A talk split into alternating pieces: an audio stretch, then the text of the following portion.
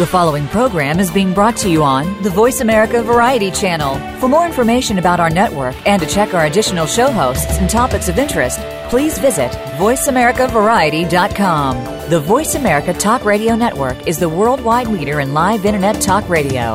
Visit VoiceAmerica.com. The views and ideas expressed on the following program are strictly those of the host or guests and do not necessarily reflect the views and ideas held by the Voice America Talk Radio Network, its staff, and management.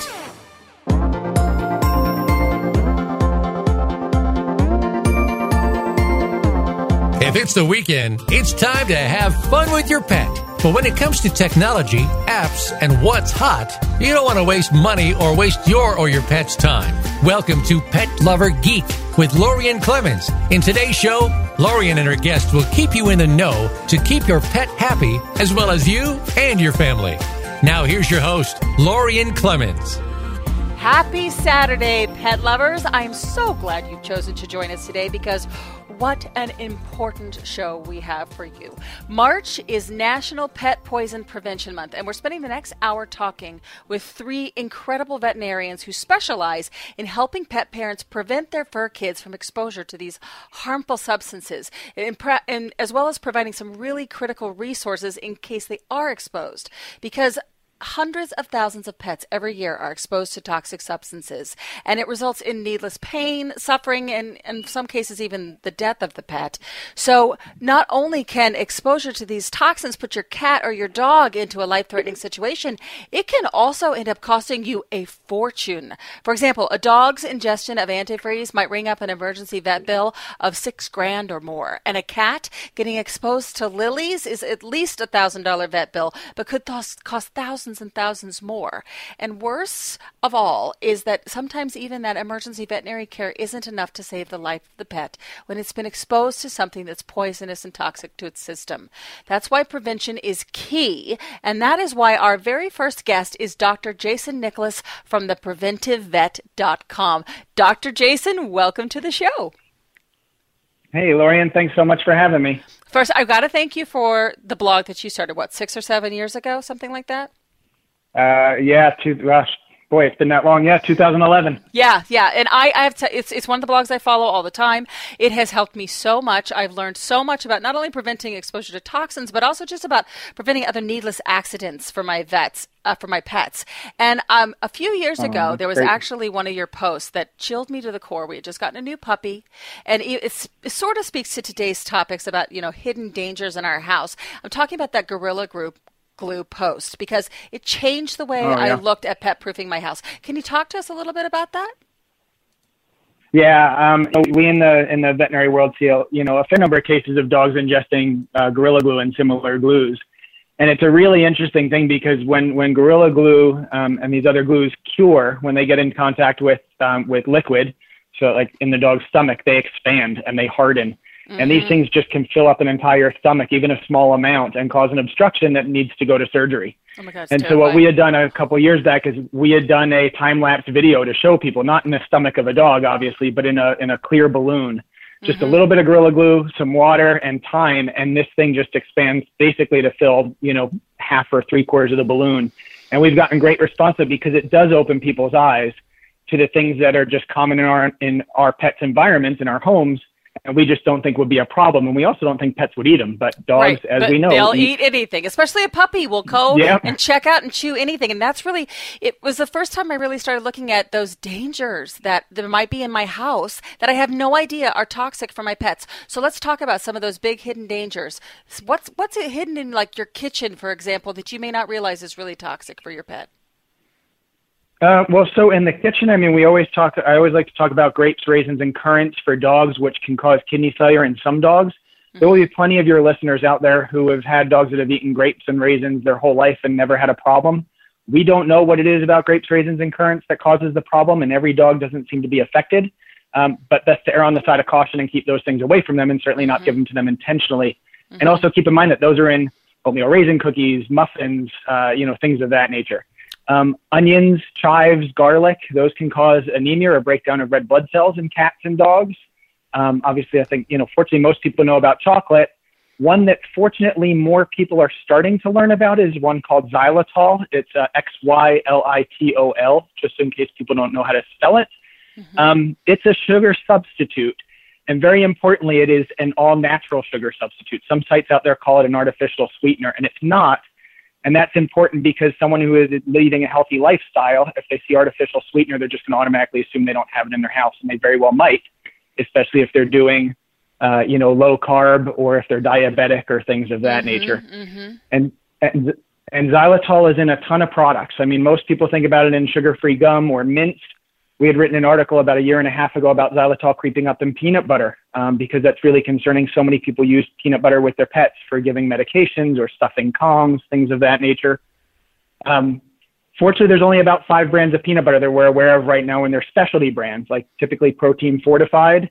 Mm-hmm. Um, but they are out there, and they may and xylitol might start creeping up in other peanut butters. But then when we started looking, we have a a list on our site that people can search that has over 700 products that have xylitol in it. Yeah, it's Things like there are some ice creams.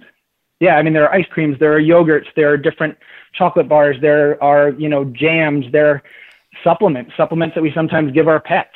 Um, you know, can have xylitol, medications, just an inordinate amount of things have xylitol in it, and people need to be really careful because xylitol is extremely dangerous for pets, uh, for for dogs in particular, in really small doses. Yeah, and, and I want to that that brings me to the next thing I want to talk about medications. Now, um, there's one medication in particular that I hadn't thought of is, is all the different creams we have in our house. And a lot yeah. of times it's the kind of thing that is left over on something that can get licked up or something that not necessarily a pill, which I think we're all aware of. Don't let yep. that dog get the pill that just dropped on the floor, but it's the creams that are in our house. Yeah.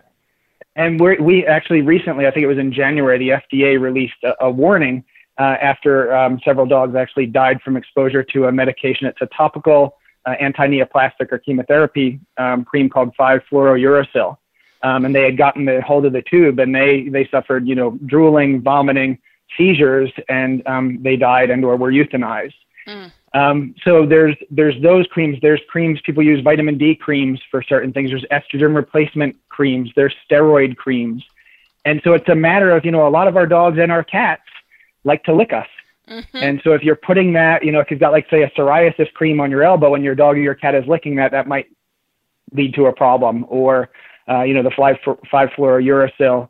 Um, it's it's the those weird exposures, you know, that you just wouldn't think about, and then all of a sudden your dog or cat starts exhibiting problems.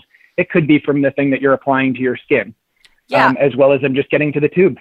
Yeah, and that, that that's one of the things that was kind of like another one of those aha moments. Like I know if my dog goes and eats a bottle of you know Tylenol, we're in big trouble here. Right. But I, don't, but right. I don't necessarily think like oh I just put on the cream that I need to take that I need to put on every day for whatever ailment I've had, and then he's up all licking yeah. all over me, and then he starts to act funny. It not that connection wasn't made for me until I started reading more about uh, it just recently. Yeah. What, yeah, what, it's it's one of the other things I wanted to Sorry, bring up. Say it's just awareness, which you're helping to raise. Which right, great. exactly, and that's that's why it's key to follow a blog po- a blog like yours, like PreventiveVet.com, because then all these things that you never really thought about, you're like, oh my goodness, I didn't know that. I want to bring up another one that I did not know, um, and you know. Speaking of medicines, we have medicines that we use for dogs in particular um, to prevent things like fleas and stuff like that. And but that's not so mm-hmm. good for our cats. Can you talk a little bit about that? Yeah, so a lot of the sort of quote unquote older school um, flea products, flea, med- flea medications for pets were based on um, pyrethrin and permethrin molecules. Um, and cats, unfortunately, have a much lower uh, threshold. They're much more sensitive to those chemicals mm-hmm. uh, when used for when, when used on or around them. And cats can suffer some really serious, um, very concerning muscle tremors that can cause permanent neurologic damage. And several cats have died and/or been euthanized because of the the damage. Typically, when somebody grabs a over-the-counter flea product, say at the supermarket, that's intended for dogs, trying to save money and then splitting that tube amongst their cats. Mm. Um, and so you really want to be careful to read labels because the labels do fortunately now have warnings that say, uh, you know, on the dog ones, not for cats. Um, but we also have to be careful about using those products even around cats because if we don't put them on them, everyone talks about cats and you know fighting like cats and dogs, but tons of cats and dogs play well together, sleep together. You know, cats love to groom and they love to groom the dogs in their home. So if you're putting on a pyrethrin or permethrin based product on your dog and your cat licks it off, they could still potentially get enough of an oral exposure to cause problems. So we need to be really careful to use the products that are specific for the species, i.e., cat or dog, that we're treating and make sure to read labels correctly. But if you have a dog and you use this product and then you have a cat, I mean, like, is there an amount of time or is it just don't use it at all? It depends on it depends on the product as far as the amount of time and the length of the dog's fur and how close contact they are. I usually caution people just don't risk it because it really truly isn't worth the risk. Because if a cat gets a pyrethrin based product on their coat, you can at least bathe them, you know, you can wash it off to a degree. But if they're ingesting it orally, there's no bathing that's going to get rid of it. So there are so many safer products available typically from your veterinarian that can help you keep flea problems out of your home entirely, or at least help mm-hmm. you get on top of it if you wind up with a flea infestation to treat it and then keep them out. And there's also for dogs, there are a lot more oral medications now, things like Simparica and NexGard and Comfortis and Trifexis and whatnot and so you don't have to worry about your cat rubbing up against them or licking you know and those don't have pyrethrins in them. Those have newer compounds which are which are safer and and i think more effective. Right. Um, so there's better options. So those those topical ones just avoid them uh, really they're not worth it frankly if you have a cat in the house. Well um, the py- the pyrethrin permethrin based ones i would right. avoid. There are plenty of safe topicals for dogs that don't contain those compounds mm-hmm. that yes you can use around cats like frontline and advantage and things of that nature Got it. Now uh, I want to also stick. Let's stick with cats too, and it's kind of something like don't even bother to bring into the house. I actually have a friend who recently had uh, a cat that just rubbed up against uh, a bouquet of flowers, and it ended up almost, yeah. you know, killing the cat, unfortunately, because there were lilies yeah. in this bouquet. Lilies. Talk, talk to little us about that. Lily toxicity is absolutely devastating because it involves something that people, you know, that it's associated with fun and beauty and joy, you know, flowers. And lilies are super popular and they're beautiful flowers and they smell great. Um, you know, they're really popular, especially around Easter, Mother's Day, things of that nature. But they are devastating for cats. And the toxic compound is in every part of the lily flower. It's in the petals, it's in the, the leaves, it's in the pollen, it's even in the water. Um, so, you know, when people talk about lilies and cats, and I say, well, I keep them up high, but of course, a pollen carries on the wind currents in the house, and so that could potentially cause a problem. Um, when the petals, you know, when the flowers die, the petals shrivel up and fall to the ground so a cat can get there. And we all know cats like to climb and jump. Mm-hmm. And it can take a very small amount. Like you said, your friend's cat, they rubbed up against it. There have been a lot of cases of cats that have literally brushed up against a lily flower, gotten some pollen on them, and then groomed it off and gone into, into kidney failure and have either had to go on dialysis, which can happen in certain locales, like in, in uh, emergency hospitals and, and veterinary ho- um, uh, universities. Um, but oftentimes these cats die because it's expensive to treat or because their kidney disease is so far advanced that they can't be treated. It's, yeah, and it's, it's the true lilies. Yeah, and there's yeah, and it's the true lilies. It's the Easter lilies and stargazers, rubrums, tiger lilies. Right. So, and we've yeah. got an article about that on our site. And even having those in your yard, if you have an outdoor cat, not worth it. Not worth it at all. right.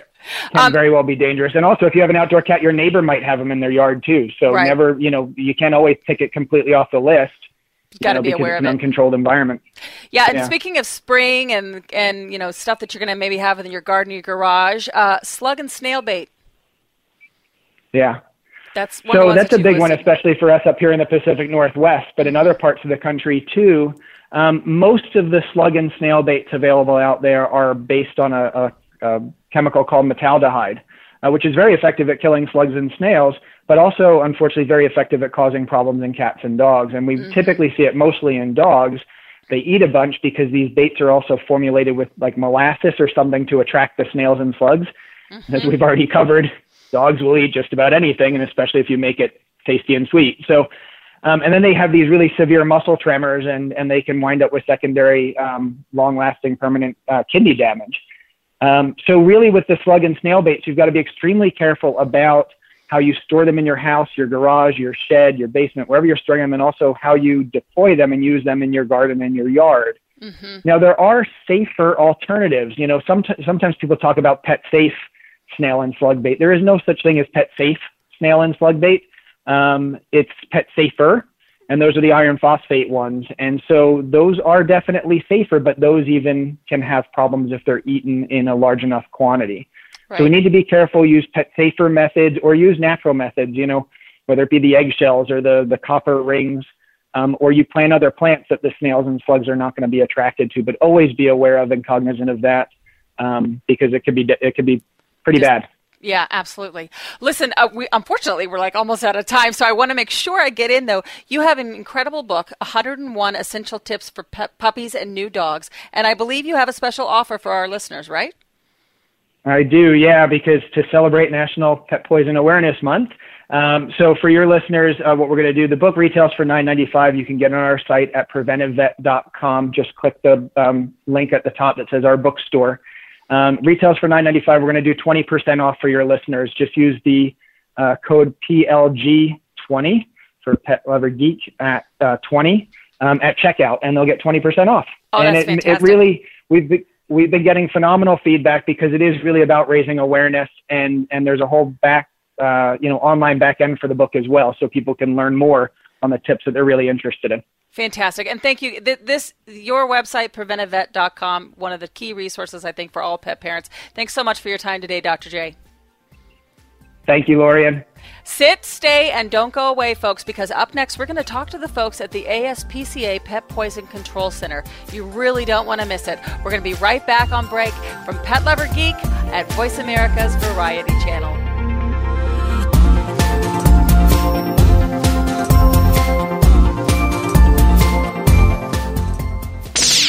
The Internet's number one talk station. Number one talk station. VoiceAmerica.com. Have you had a chance to check out Voice America's online magazine and blog, Press Pass? If you love our hosts and shows, check out articles that give an even deeper perspective. Plus, topics about health and fitness, movie reviews, philosophy, business tips and tactics, spirituality, positive thought, current events, and even more about your favorite host. It's just a click away at vapresspass.com. That's vapresspass.com. VA Press Pass by Voice America. All access, all the time. Get the news on our shows and other happenings by following us on Twitter. Find us at VoiceAmericaTRN or twitter.com forward slash VoiceAmericaTRN. The Voice America Live Events page is here now to showcase your corporate, individual, or organization's live event. Visit voiceamerica.com forward slash live events to see all of our past live events and find out more. Whether it's a multi day conference, special speaker, or single day event, we've got everything to make your event a success. We can do a few hours or a few days. For more information about taking your event to the next level, call Jeff Spinard at 480 294 6417 or email info at voiceamerica.com. Again, that's Jeff Spinard at 480 294 6417 or send us an email to info at voiceamerica.com. Ask the experts. Call toll free right now 1 866 472 5787 and ask our All Star team to answer your question. That's 1 866 472 5787. Thank you for calling. VoiceAmerica.com.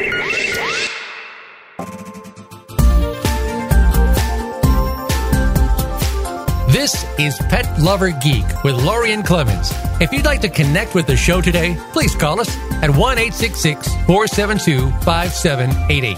Again, that's 1 472 5788. Feeling shy? You can also send an email to petlovergeek at gmail.com. Now, back to the show. Welcome back, pet lovers. It's Pet Poison Prevention Month, and today we're digging into things that you can do to prevent your pet's exposure to toxic substances. And equally important, what do you do if your pet is exposed and ingests something that can hurt them? We are so honored today to have Dr. Tina Wismer with us. She's from the ASPCA's Animal Poison Control Center. Dr. Wismer, welcome to the show. Thank you for inviting me. We're really happy to have you here. And, uh, you know, we just talked in our previous segment about those hidden dangers that people have in their homes that can be dangerous for their pets. But I'm really curious with your work with the AP, ASPCA Poison Control Center, what are those most common cases that are getting called into the center? Like last year, what were those top toxins that were called in? So last year, human medications uh, topped our list again of the most common things that people called about. And, you know, the typical scenario is I go to take my pill, I drop it, the dog eats it. What am I going to do? Right. Um, so that's the most common. Um, things that people may not think about being more dangerous are over the counter medications. Uh, so things like ibuprofen, acetaminophen, um, naproxen is probably one of the worst things out there uh, mm. for dogs and cats to get. and, and that's uh, and and just just for folks that don't necessarily know what naproxen's over the counter name is, what would that be called if they were to get it? Um, Aleve is the most common. Um, right. Okay. Trade name. Cool. And and so and and and so the pain pain pills like that. What about like cold medicines and stuff like that? Maybe that smell sweet and things like that. Yeah, certainly. Uh, like the liquid medications that you and I may give to our children, or cough medications. Many of those do contain those same type of things, ibuprofen or acetaminophen. Mm-hmm. And acetaminophen is really bad because it can affect the liver and change the blood so it's not able to carry oxygen. Right. So, and I actually remember, you know, when I was taking my dog to the vet, and he would say, "Oh, you can give her a small baby aspirin," and I would say, "Oh, not Tylenol or anything," and that was one of those absolutely not. So, if in terms of what uh, uh over-the-counter things c- can potentially be used for pets that are okay, things like aspirin is okay.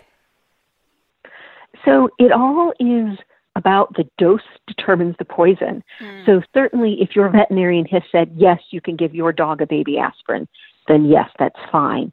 But I would check with them first. Got it. Dogs and cats aren't the same as people and they take different doses.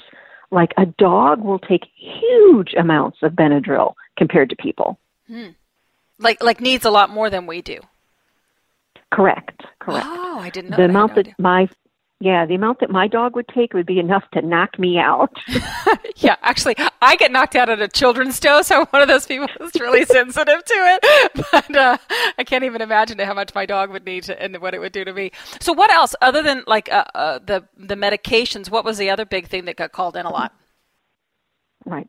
Um, we still get a lot of food items. So, of course, chocolate is mm-hmm. always up there, and um, things like xylitol, that artificial sweetener that for some reason in dogs causes uh, their pancreas to secrete insulin and causes their blood sugar to drop. Mm-hmm, mm-hmm. Now let's let's let's talk about that because there's kind of a couple things out there that you wouldn't know, um, and there's also some things that people believe. Oh, those aren't really toxic, but they really are. So can you talk a little bit about some of those misconceptions about things that people believe aren't poisonous but or toxic but really can be quite dangerous?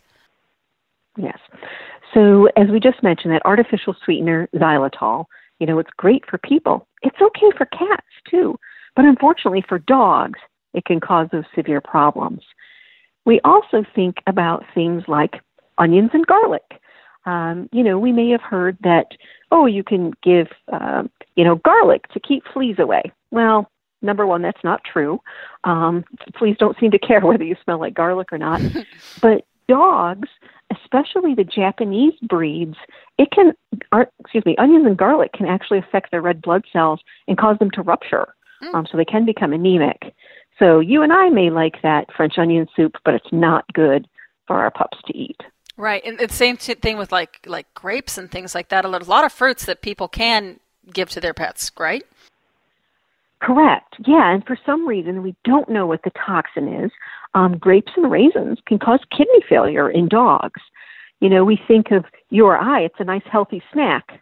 Unfortunately, not for our dogs. Mm-hmm, mm-hmm. Yeah, and I remember when I was a kid, so there was a lot of you know misconception that goes out there i think and when pet parents are talking to each other they hear something and then they believe it's true and then it gets passed around with everybody and i had one of those when i was growing up that i had been told that apples were poisonous for dogs because of something that was in the seeds which you know cyanide in the seeds or something like that. So I grew up believing that dogs couldn't eat those apples. But what are kinds of things that like you hear about that that people say, "Oh, those aren't those aren't good for dogs. Those are toxic for dogs," but they're actually just fine. Mm-hmm. Well, the apples is a great um, example. Also, things in that same family like cherries and pears and uh, peaches and apricots, the pits do contain cyanide. However, the amount is so, so small, and the dogs would actually have to chew those pits or seeds open to release the cyanide. So the amount that you know they would get by eating that apple, and if they're like my dogs, they're just going to swallow it whole anyhow. Right. um, isn't going to be a problem. Right. So th- those things like that are good. And actually, my dogs, now that I know that it's okay for them, they love fruits. And in general, fruits are really good for dogs. Yes, you know, things like watermelon, cantaloupe, all of those are great healthy snacks. Fantastic. What are some um, other things that maybe people uh, don't realize can be super duper toxic that are around their house every day or in their lives every day that really actually can be quite toxic? Right. So I have to mention alcohol. Okay. Now we mm-hmm. know that alcohol can be a big problem. Um, but dogs and cats, especially those cream based mixed drinks, they will, you know, get as much as they can of it. So certainly don't leave those any place where animals can get into it. Yeah, and, if we're going to make it, talk about alcohol, we should also talk about marijuana. I've been reading more and more about marijuana and dogs. Tell me about that. Yes, so very uh, timely topic. So with the um, legalization of marijuana or of medical marijuana, we're having a lot more pets get into what we call the edibles. So these are like the foods that have um, THC, so the active compounds in marijuana in them. And, you know, if you go buy one of these chocolate bars, that one chocolate bar may be eight doses for a person, but for a dog, I mean, they're going to eat the entire thing. So they can get overdosed really, really easily. And, and in general, I mean, because, th- and this is where I think some of the confusion comes and some of those misconceptions are because you're seeing treats on the market. My parents actually feed their dog that has epilepsy a, uh, they, call, they call it her, um, her doggy do. Uh, it, but it's, it's basically marijuana in the doggy treat, and mm-hmm. it's helping her. Mm-hmm. So there's that misconception mm-hmm. of well, it, if it's in the treats, then why is it dangerous for the dog? Is it is it because it's the CBD hmm? versus the THC? What's the difference there? Yes, and that is an important point to make. Uh, THC is the hallucinogenic, the psychotropic compound. CBDs are the ones um, that they've been using to help with things like epilepsy and pain and anxiety. So, two totally different compounds, both found in the same plant material, but act totally different in the body. Right. So what what perhaps uh, a human uses the marijuana for for recreational uses should mm-hmm. absolutely mm-hmm. not be anywhere near the pet, including what about uh, in, inhale, inhalation of smoke? Is that going to potentially cause a toxicity problem? It can, yes. We certainly have had animals that have been exposed that way, um, or eating, you know, the, the roaches from the people who, you know, have left um, mm-hmm. part of the joints around. So animals certainly can be exposed that way too.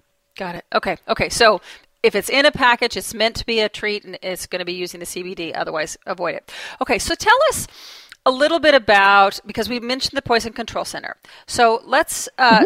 talk a little bit about what the Poison Control Center is, what it does, what it doesn't do. Mm-hmm.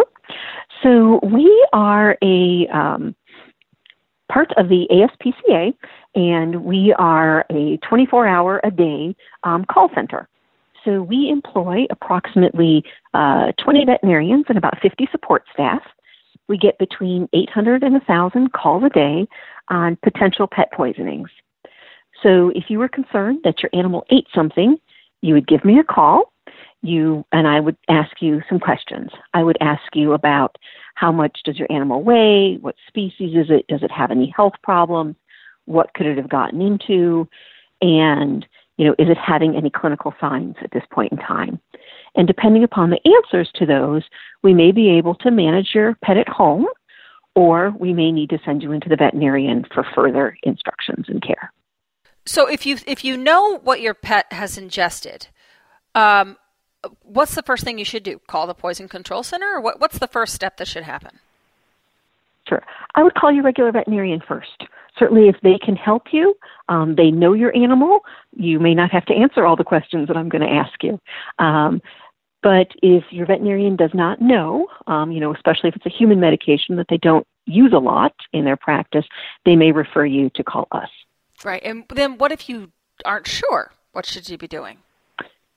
Right. So we get quite a few of those calls. You know, we have an animal that the veterinarian is seeing that's maybe having muscle tremors, and we're not sure what could be causing this. So we'll have veterinarians give us a call and say, hey, there's these, you know, 12 medications in the household. Potentially, we could have gotten a dropped pill.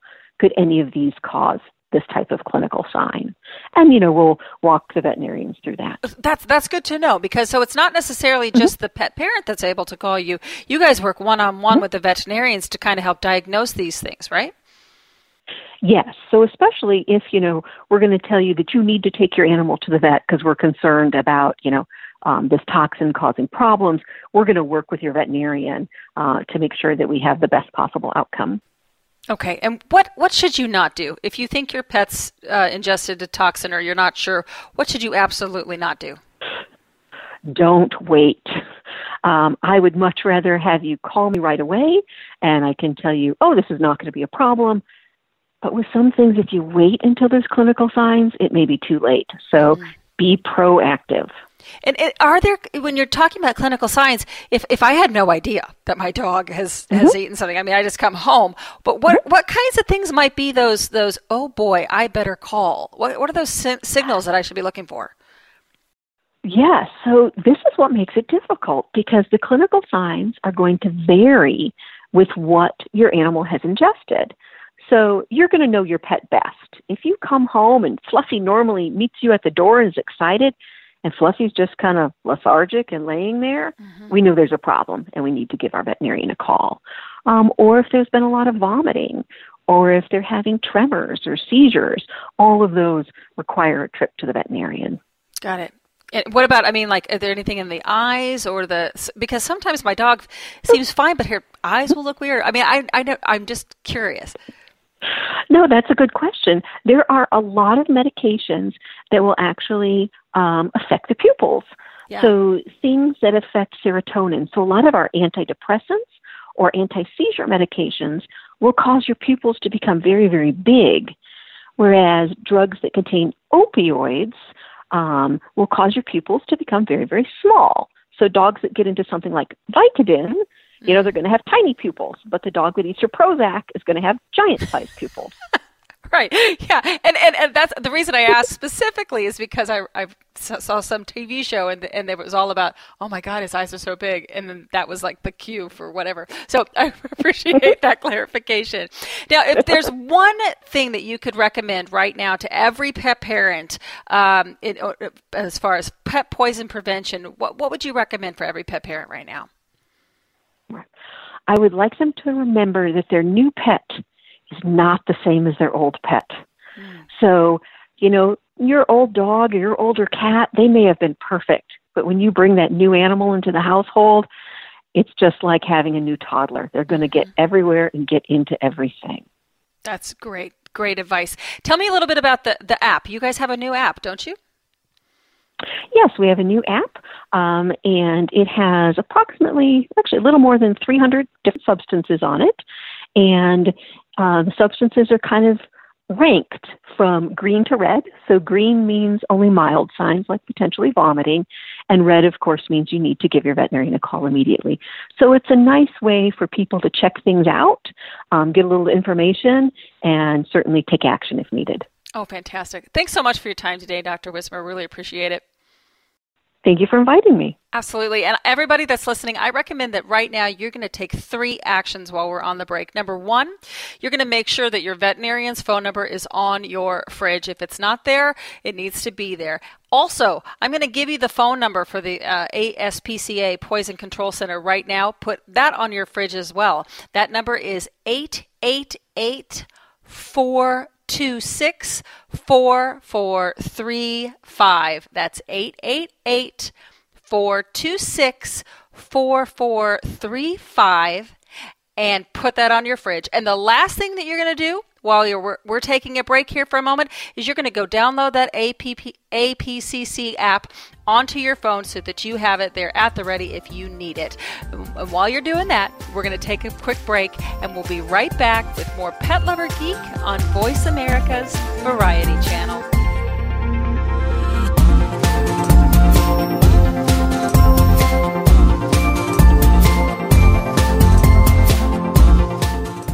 News. Opinion.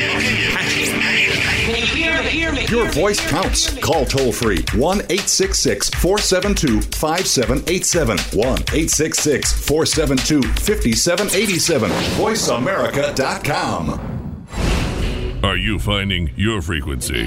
It can be described as that space between failure and success. It's the future of digital media. It's finding your voice. It's engaging topics, content, and ideas. Jeff and Ryan discuss the digital media space and all of its aspects. It's about making the mistakes, taking the chances, summoning the intestinal fortitude to step out of your comfort zone and discovering what you can accomplish when you decide to try, decide to learn, decide that you have something to say, and find your frequency. Live Fridays at 2 p.m. Pacific Time, 5 p.m. Eastern Time on the Voice America Variety Channel.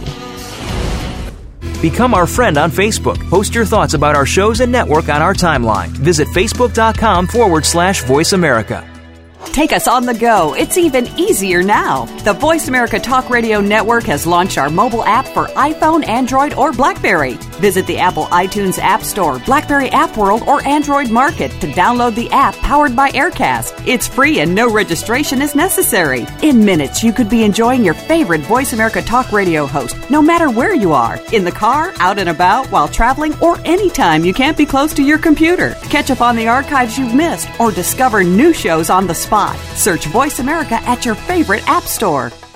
Have you become a member yet? Sign up now to become a member of Voice America. It's always free and easy. Plus, you get to take advantage of some great member benefits. Get unlimited access to millions of hours of on demand content across all of our channels. Keep track of your favorite episodes, shows, and hosts in your own customizable library. Find out what shows you might be interested in based on your favorites. Plus, you get insider access with our newsletter. Membership gives you more. Sign up at voiceamerica.com and click register at the top right.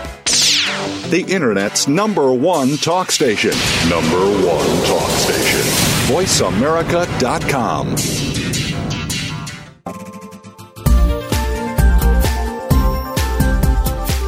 This is Pet Lover Geek with Lorien Clemens. If you'd like to connect with the show today, please call us at 1 472 5788. Again, that's 1 472 5788.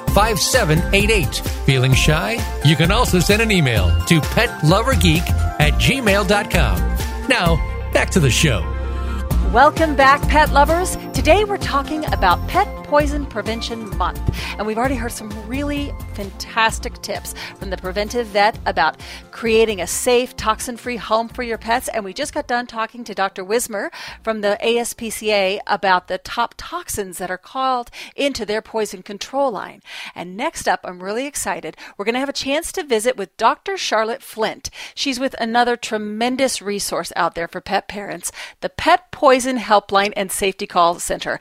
Dr. Flint, welcome. Thank you. I'm excited to be on the show. Thanks I, for having us. I'm excited too. And this is such such an important topic. And there's actually no way in an hour we can ca- cover every one of the dangers that are out there. But I want to focus for a little bit on seasonal toxins because it seems like every single season has its own set of potential poisonous things that are out there for our for kids to be harmed by. And for example, we're still in the deep throes of winter in some parts of the country, like up here in the Pacific Northwest. And uh, we just had a huge snow, and our cars are still needing things like antifreeze. And antifreeze is horribly dangerous. So tell us a little bit about that. Sure. Well, there are a couple of kinds of antifreeze that um, that are that are out there on the market, and and that we'll we'll deal with or or hear about. Um, the most dangerous kind is going to be, um, you know, kind of the traditional antifreeze that has something called ethylene glycol in it. Um, those are the the types that are usually going to be in cars, and they'll be in mixes with water, but it'll be the ethylene glycol types of antifreeze. There are some antifreeze antifreezes that are out there that aren't going to be quite as poisonous. Um, those are usually going to be kind of the pet safe antifreezes. Um, sometimes the marine and RV antifreezes will be, be similar in, in ingredients too. Those will usually have something else called propylene glycol in them and aren't going to be quite as dangerous, though, you know, large amounts again certainly could be, be an issue. It's the ethylene glycol traditional antifreeze that we really worry about and very small ingestions can be a big issue for dogs and especially cats that get into it. Um, what we worry about when pets get into antifreeze or the traditional ethylene glycol types of antifreeze is that it does have the potential very rapidly to cause a lot of damage to the kidneys. Um, and so the, with those, those small ingestions, it's liquid, it gets absorbed rapidly. Cats and, and dogs can go into kidney failure and um, can have very life threatening signs if we don't catch them and, and um, treat them very promptly. Right. So if you do see your dog or your cat licking at a place where there might have been antifreeze, you get them to the vet immediately. I do usually recommend it. Yeah. They're, um, you know, it's always hard to really quantify how much they they licked, especially because it's kind of a puddle situation. They just Mm-hmm. have their face there, and we usually really can't say how much was ingested. We have really good tests for for antifreeze, um, and so if if there's a suspicion that a pet may have gotten into it, I think getting into the vet, getting some testing done, and getting that treatment started early is very, very important, especially with cats. Um, cats are, are exquisitely sensitive, and, and the antidote for antifreeze needs to be started very, very quickly for them. Also, with dogs, they have a little bit more time, but cats, um, within hours, we need to, to be right on top of it. So, you know, any exposure, I do do usually recommend getting in and, and making sure that it's it's going to be safe. Either we can, um, you know, test and make sure they didn't get into enough of it, or Right. getting that treatment started right away. And what did I, I've read something on the Poison Helpline's blog about vodka as an antidote? what is that all yes. about? yes, there are a couple of different ways that we'll treat antifreeze um, poisonings in dogs and cats. Traditionally, there's been a, a medication um, called fomepizole that we'll use. That one has been a little bit harder to find recently. It's kind of come off the market a little bit um, and does tend to be very expensive as well. And so many pets end up getting treated with something like vodka or um, something like Everclear, the very, very strong um, alcohols. And basically, the the reason that we use it is um, the the way that the antifreeze, the ethylene glycol, gets metabolized by the body. Um, it's actually not the the the ethylene glycol itself that damages the kidneys. It's some of the um, other metabolites, some of the other things that it breaks down into, and so we can actually use the the alcohol, something like vodka or um, or Everclear, another very hard alcohol, as a treatment to kind of change the way the body processes the, the ethylene glycol or the antifreeze and makes it a safer situation for that pet. They get drunk. Um, and yeah, it's, and, it's and, and it's one of those things that we talked about. Like, you shouldn't have the alcohol laying around for the pets because it's not good for them at all. Mm-hmm. But in this case, it can actually save their life. It can. It can. Again, definitely it's something that we need to do in a very controlled situation. With your vet. Um, in Yeah. the hospital. They need very specific amounts of it. We we certainly make sure that you know things are are safe and we're not having any issues with the blood sugar or any other issues while they're getting it. Um, so again, very controlled environment. It's it's not something that I would recommend doing at home, but um, it is kind of a uh, um, cool thing that is is on the shelf and and shows that you know one of those things that we usually try to avoid sometimes has a, a potential benefit for pets too. That's, that's Um, cra- It's crazy how the body works. Now, let's also talk about ice melt because we just had, as I mentioned, a huge dump of snow. Unfortunately, there's still a thick sheet of ice underneath because we also had some melt. So, you know, ice melt is one of those things that we actually just talked about. Uh, gosh, we're going to need some ice melt. And I said, oh, no, no, no, we can't use that Mhm. because it's bad for the dogs. So, talk about that. Sure, there are a few different kinds of ice melts that are out there on the market too. Um, probably the ones that I try to avoid are the really true, true salt or sodium chloride types of, of melts. Those, if um, dogs just enough of it, can cause some pretty serious electrolyte issues, and certainly they can have things like some vomiting, and it can be very irritating too. Um, there are quite a few other kind of blends of different salts, and they'll have calcium, sometimes they'll have magnesium chloride in it um, that you'll see in other ice melts, and, and usually are going to be um, you know less concerning overall. Though again, I you know would would try to overall keep it away from um, you know from pets. Usually those small ingestions where they've kind of walked through some snow or walked over some ice that's been treated, um, licked the paws. That usually isn't going to be anything dangerous. They sometimes pets dogs will have um, a little bit of of mild vomiting or maybe a little diarrhea with that kind of situation, some drooling. Um, but I do try to, you know, after I take my own dog outside, I'm here in Minnesota, so we definitely know about ice melt as mm-hmm. well. But I'll I'll try to just wipe those paws down and prevent those those ice melts from being ingested. But fortunately, those you know, kind of casual walking across the ice, walking across the treated sidewalk kind of exposures in most cases are not going to be dangerous. I worry more about um, dogs that chew into a big bag of it in the garage and eat a lot right. of it. Yeah, and there's some of them out there that actually specifically call out that they're pet safe. I mean, are they really mm-hmm. pet safe or are they just they're better? I would say better. There um, are, I would say, most of the pet safe ice melts have something called urea as the active ingredient in it. Mm-hmm. And if they get into quite a lot of it, they can have some of those stomach upset symptoms. Mm-hmm. Um, but usually are are going to avoid some of the more severe effects like the electrolyte abnormalities with mm-hmm. that. So again, kind of a common sense situation where right. you know, I certainly wouldn't want my dog chewing into a bag of it, but I'm probably not going to lose too much sleep if you know he walks across the ice and then licks his paws afterwards. Okay, cool. Well, okay, now let's let's because we're all dreaming of spring right now. Let's let's talk about moving into spring. There's a lot of toxins that when the weather changes and, and our behaviors change and things we use in our house changes uh, that are you should be aware of. So talk about some of those top toxins for springtime. Sure. So, um, springtime, I you know here in, in Minnesota, I, I definitely start thinking about the gardening that we get to do. We're really excited about that when the snow melts and, Green and we can get outside.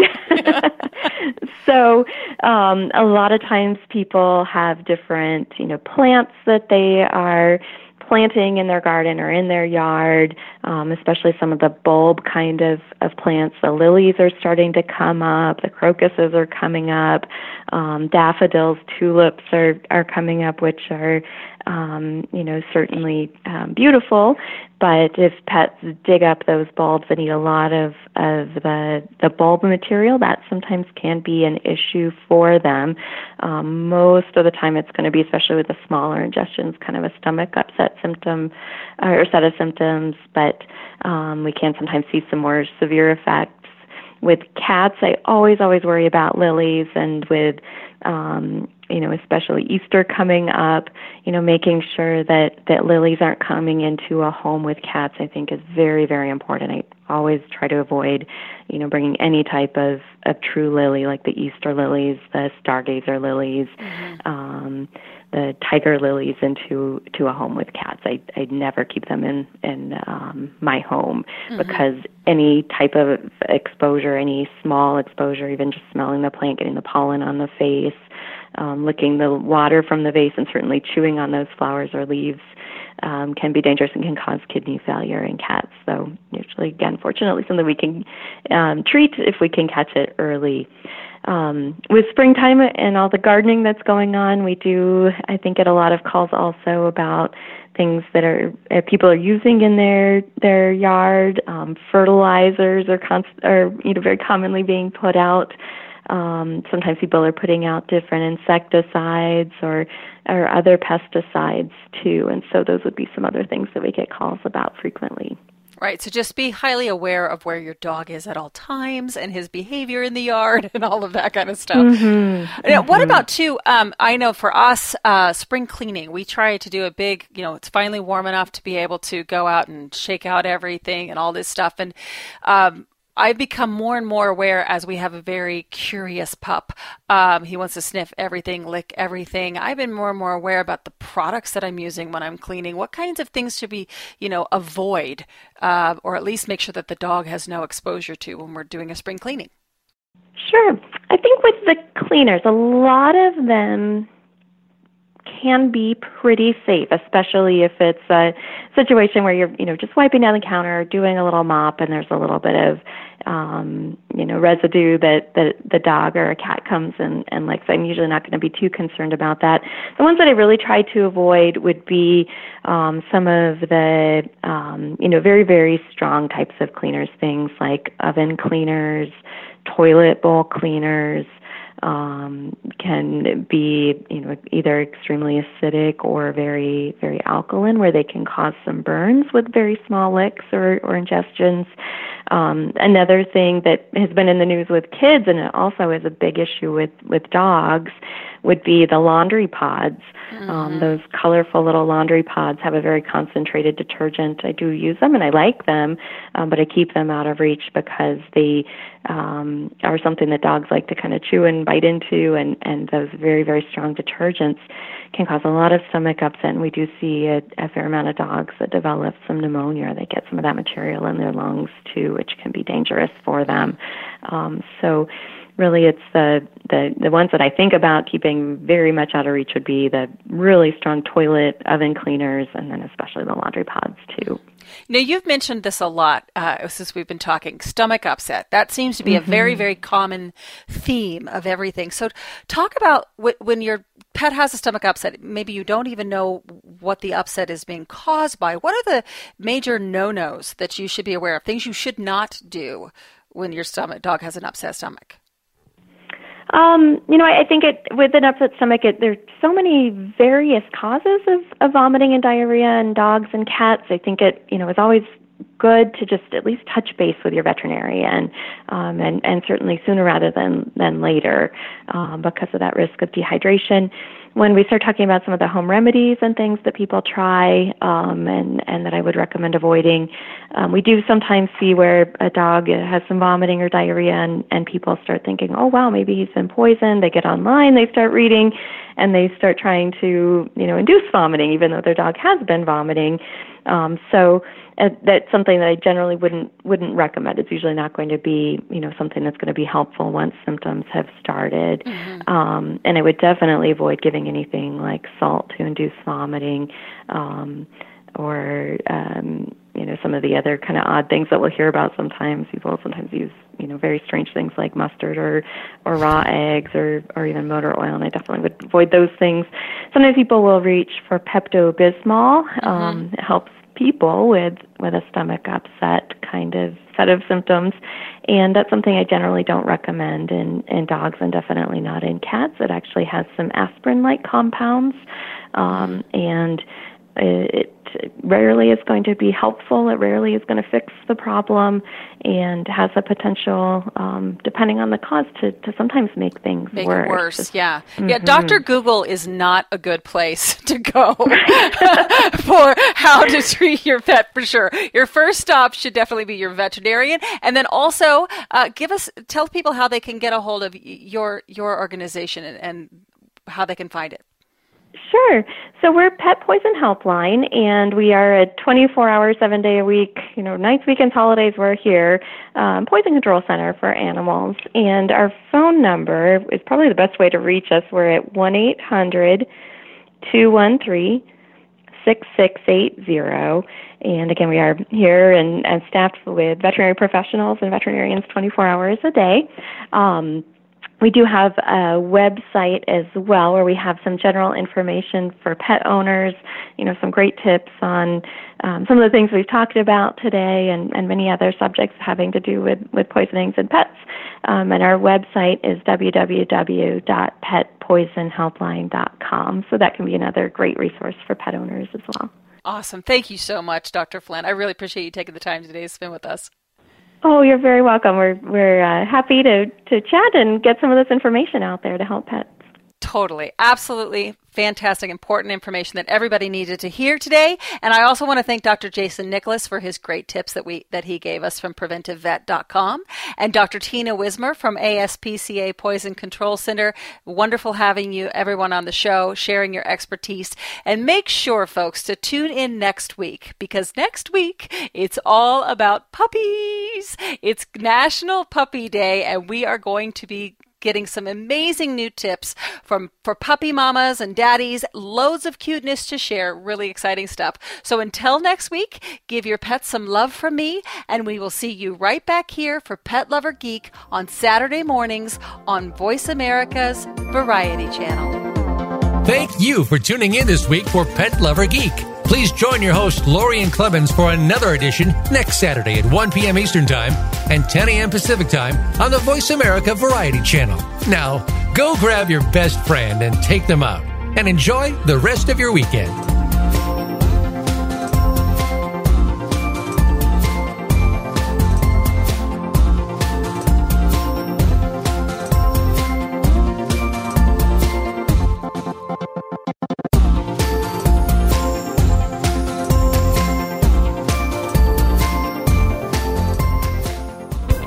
Thanks again for listening to the preceding program brought to you on the Voice America Variety Channel. For more information about our network and to check out additional show hosts and topics of interest, please visit VoiceAmericaVariety.com. The Voice America Talk Radio Network is the worldwide leader in live Internet talk radio. Visit VoiceAmerica.com. The views and ideas expressed on the preceding program are strictly those of the host or guests and do not necessarily reflect the views and ideas held by the Voice America Talk Radio Network, its staff, and management.